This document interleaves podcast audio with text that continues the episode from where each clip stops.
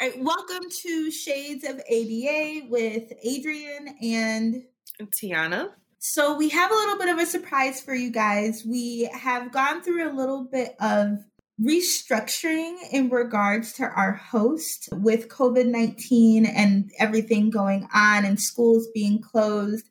Antonio has had to take a step back from hosting in order to kind of take care of his kids. And he's now teaching like three different grades and stuff like that. So he has taken a step back, but we would like to introduce our new host, Tiana Moore, who was our communications outreach person. So she always was involved with the podcast and you know, was listening to the podcast and knew what, you know, our mission was and our values and things like that. So it's great that we can just have her on here as a host. And so Tiana, I'm going to allow you, you know, to introduce yourselves and then I'm going to ask you some questions so the audience can get to know you a little bit better. Okie doke, sounds good. Okay, so my name is Tiana, as Adrian has already stated. I am currently residing in Texas. I'm originally from Michigan, where I started off in ABA, ooh, like seven, eight years ago. Seven, we're at seven and a half years at this point. I have had the pleasure of working both in clinics, in homes, in schools, pretty much wherever um, the the kids that I was working with needed me um, as a tech and as a BCBA.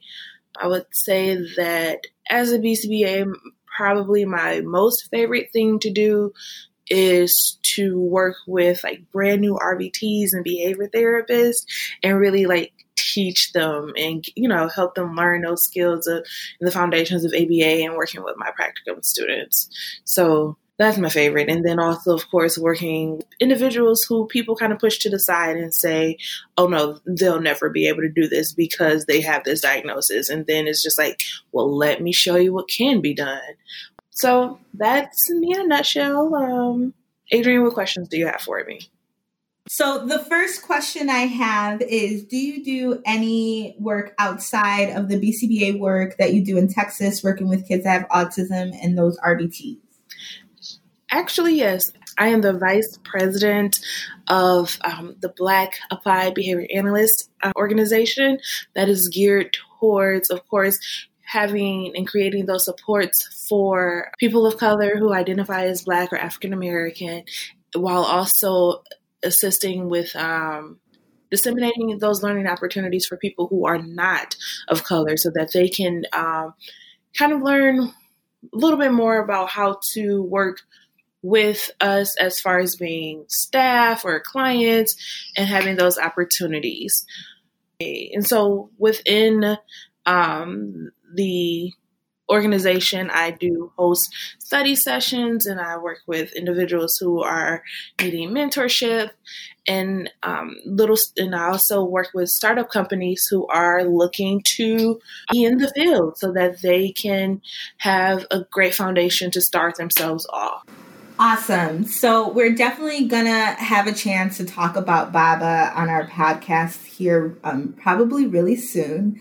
Um, for our new listeners that don't know, um, Tiana and I are both on the executive board for Black Applied Behavior Analyst, and we do a lot, a lot of work and have a lot of new things that are coming up here really soon, and definitely want to get the word out. So we'll definitely do an episode just on Baba alone um, to kind of spread the word. The next question, and this is going to be a little bit of a fun question, okay? If you had to travel um, to two places anywhere in the world, where would those be and why? So my most favorite places, type of places to travel is anywhere with a beach. So if there is a beach and good food, like I am in there like swimwear. Like it, it doesn't it doesn't even matter where. Like, I like being able to sit out on the beach, look at the ocean, listen to the waves, fall asleep, have a drink, although I can't really drink right now, and just enjoy that kind of scenery. Um, so I don't have two specific places, just generally anywhere with an ocean beach view and access.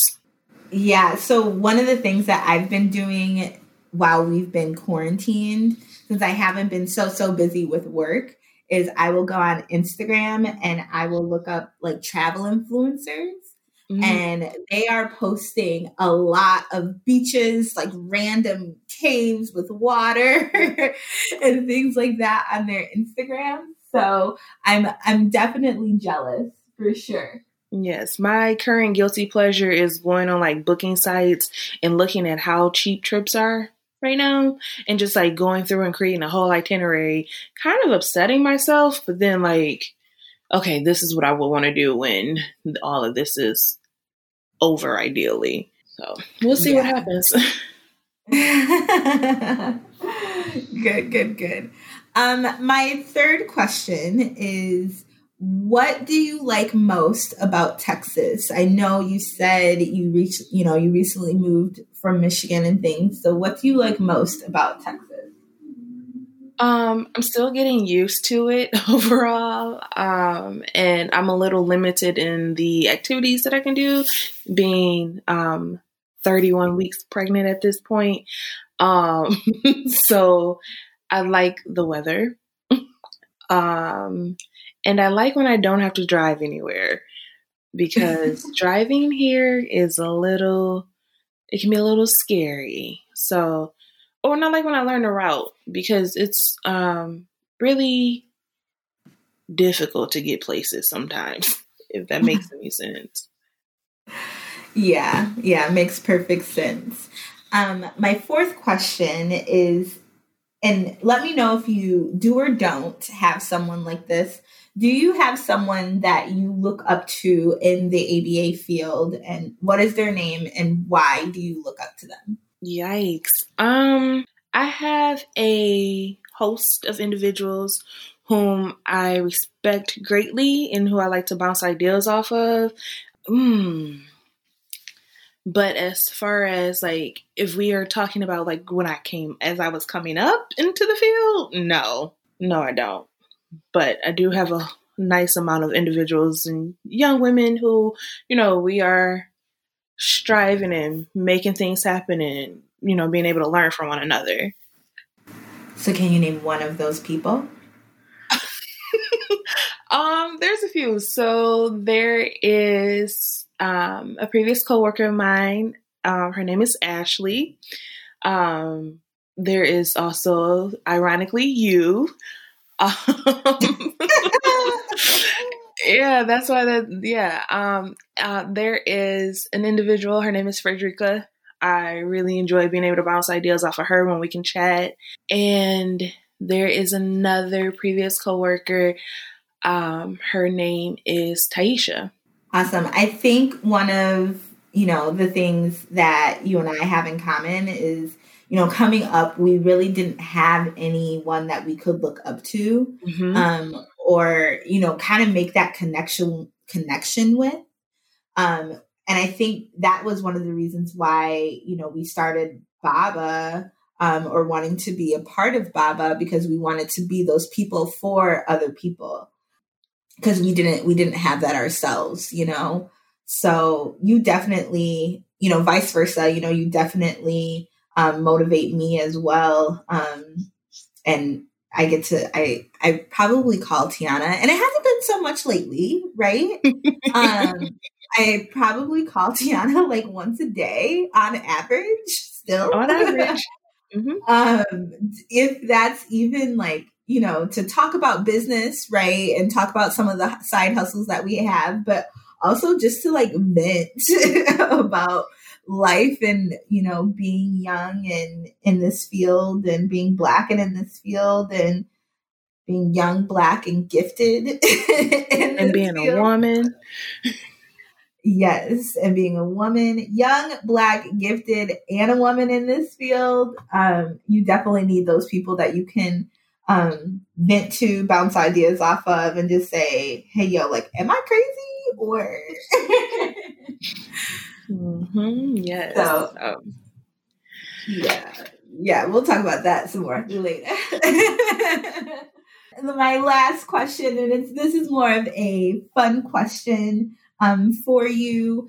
if you had to say you had a craving throughout your whole pregnancy, I know you know you said you were um 30 something weeks pregnant. What has been your biggest pregnant craving? So during my first trimester and probably mm, about halfway or third of the way through second trimester, it was um, Chipotle's guacamole. Like I wanted it all the time, so I would go. I would go at least once or twice a week to get some Chipotle, just so that I can have it because although I'm pregnant, I still eat like a child as far as amounts go. So like those two visits would be like four servings for me. Um, um, and now it's just ice, like that hospital ice. I want it just always, but nothing weird, nothing crazy. Just you know, things that are not easy to get access to.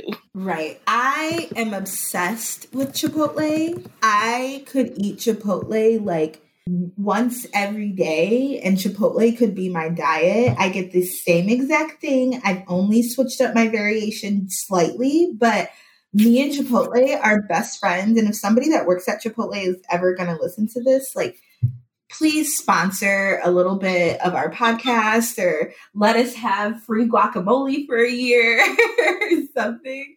Um, because me and Tiana are obsessed with Chipotle. So I would love to um, make that happen. So if anybody wants to get us Chipotle, we would greatly appreciate you. So much. So much. okay, so um, for those of you, you know, who are listening, Tiana will be our new co-host and we'll be vibing and jiving here um, from here on out. We wanted to discuss just how we were, you know, going to be moving forward and our next guest. So, in the month of April, there is a conference called the Behavior Analysts and Leadership Conference. And Tiana, do you want to talk a little bit about that conference and what they're what they're all about? So, the Behavior Analyst Leadership Conference is pretty much for individuals who are in the field of ABA who are interested in expanding and like learning more um, skills in the areas of like leadership and um, operational expertise and ethics and diversity and inclusion. So they have a bunch of speakers um, from everywhere um, who will come and speak on a, diff- a, variety of different topics. This year, unfortunately, it will be in um, virtual conference. I was super duper excited about going to the conference and being able to experience Boston. Um, but this year, April 23rd through 25th, it will be virtually um, done. Registration is still open, so be sure to go ahead and register, and so that you can attend. Yeah. So our guest, her name is Sarah Trotman. Um, she is kind of one of the developers that helped put together the Behavior Analyst and Leadership Conference. She's been in the field for, you know, oh, geez, like 15 plus years. She's owned her own business, um, consulted with different businesses, you know, con- collaborated with different people. And one of the very cool things that um, we wanted to kind of discuss and bring to light was her collaboration project with Team on Location. And it's a collaboration project with Ryan O'Donnell. Um, for those of you who might know Ryan, he's the one that does like the daily ABA um, videos and podcasts, and he's like best friends with Gregory Hanley to me. And so what they did was they are putting together a documentary on Pat Friman, and he lives in Boys Town, I believe it's Nebraska. And Pat Friman has done so much, you know, in the ABA field and um, with autism and OBM and ethics and so many different things. And basically, what they put together was a documentary kind of highlighting the, you know, pioneers or just very important people in our field. And so she, you know, wants to come on and we want to have her on to shed light on how can we get ABA disseminated in a different way, right? We are in 2020. It's the millennial year. and years. and we have to find a way to disseminate our information, you know, to the masses in a different way. And I think that's one area in which ABA that we we struggle in is how to keep up with the times. You know, and Tiana, I don't know if you've kind of experienced this, but you know, kind of promoting and marketing ABA is very difficult to people that don't know ABA. And I find that with Sarah and Ryan's project that they're just doing it in a different way. Um, and Tiana, let me know if you find something different. Do you find that disseminating ABA in these new times has been difficult in how we market market ourselves and let people know that we exist. I do think that it is extremely difficult to find ways to disseminate information as far as with everything and with everyone. Um, I think one of the most unfortunate standards and points with even trying to um, teach other people is that there is nothing available. Like, I won't say nothing. There's very, very minimal resources available for us to learn from and to be available to um, kind of help guide us in learning more and getting additional information. So when we are trying to teach others, we're going off a very, very small um, foundation.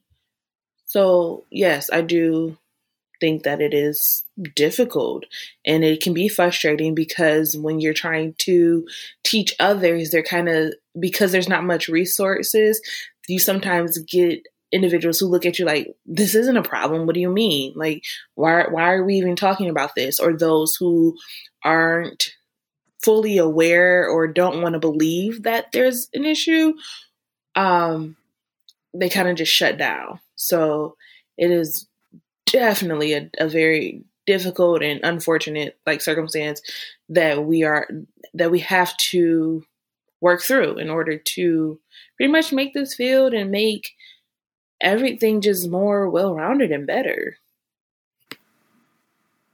Yeah, and I feel like even with their documentary and kind of highlighting some of the, you know, very important people in our field that they're doing it in a very innovative way they're they're thinking out of the box and not you know keeping themselves pigeonholed into what was previously done and i think in our field that's what we are going to have to do more of is thinking outside of the box and i know we have you know podcasts are booming and um, you know we can go to these conferences and things like that that um, disseminate our information, but how can we reach other professionals, right?